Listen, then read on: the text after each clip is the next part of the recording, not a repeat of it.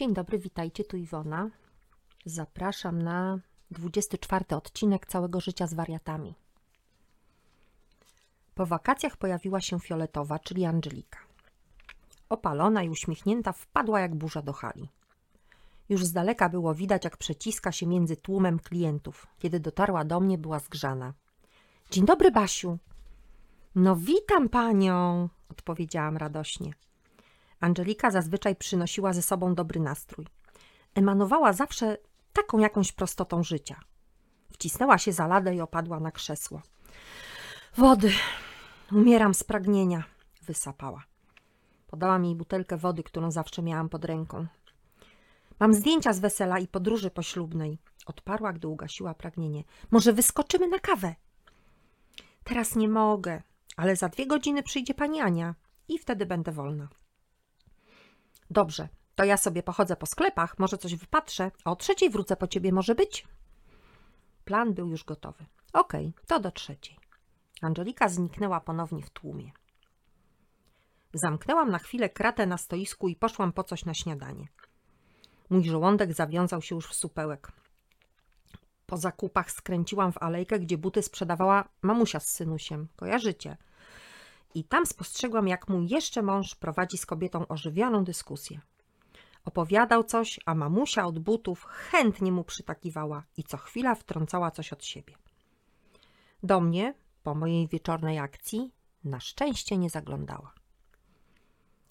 A kiedyś tak wieszała psy na moim jeszcze mężu, gdy opowiadała o jego wyczynach na hali, jak to potrafił przyjść do jej synusia, wsunąć mu w dłoń banknot podczas powitania i cicho szepnąć, żeby zakupił ćwiarteczkę.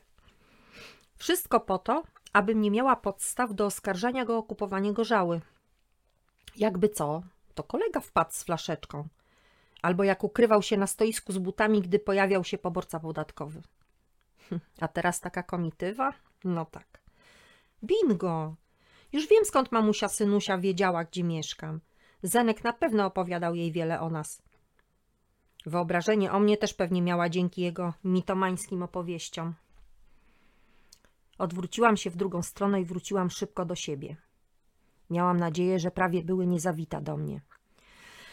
Och, oczywiście moje nadzieje były płonne.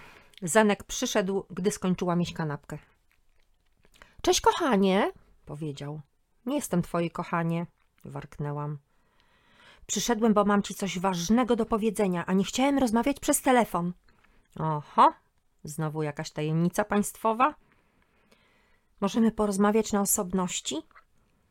Jesteśmy sami, klienci nas nie podsłuchują. Dobra, jak chcesz, ale żebyś nie miała pretensji, jak się coś stanie. Zenek znowu był jak w transie. Mówił cicho, jakby rzeczywiście bał się, że ktoś go podsłucha. Uważaj na siebie i na dzieci. Uważam, chciałam uciąć tę rozmowę.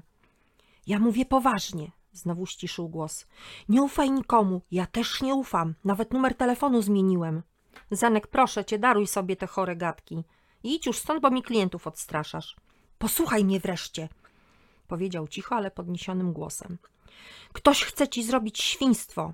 Miesza w urzędzie skarbowym. W piątek będę znał jego nazwisko i numer telefonu.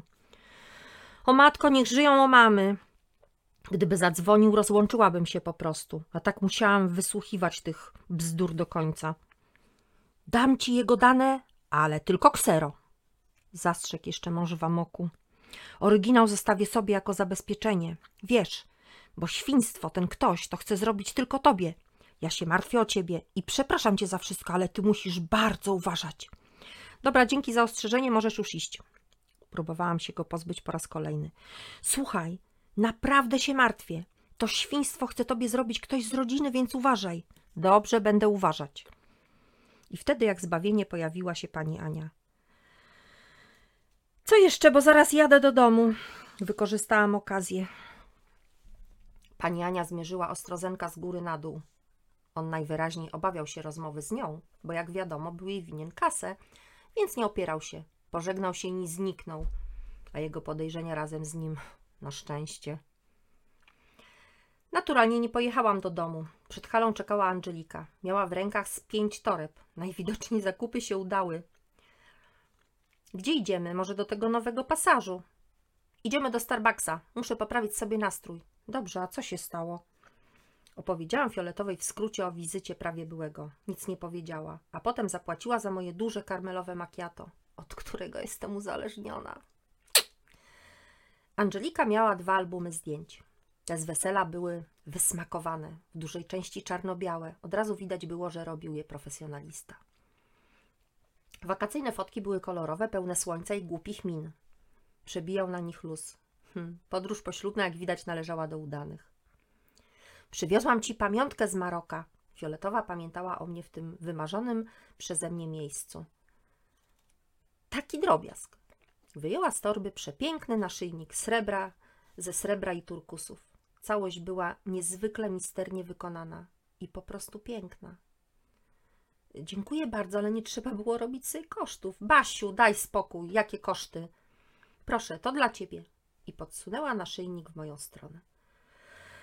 O matko, dzięki śliczne, jest naprawdę piękny. Podoba ci się naprawdę? Jasne, jest cudny, zapewniłam Angelikę. Uch, to dobrze, całe szczęście. Wiesz, tylko mam prośbę do ciebie. Tak? zapytałam.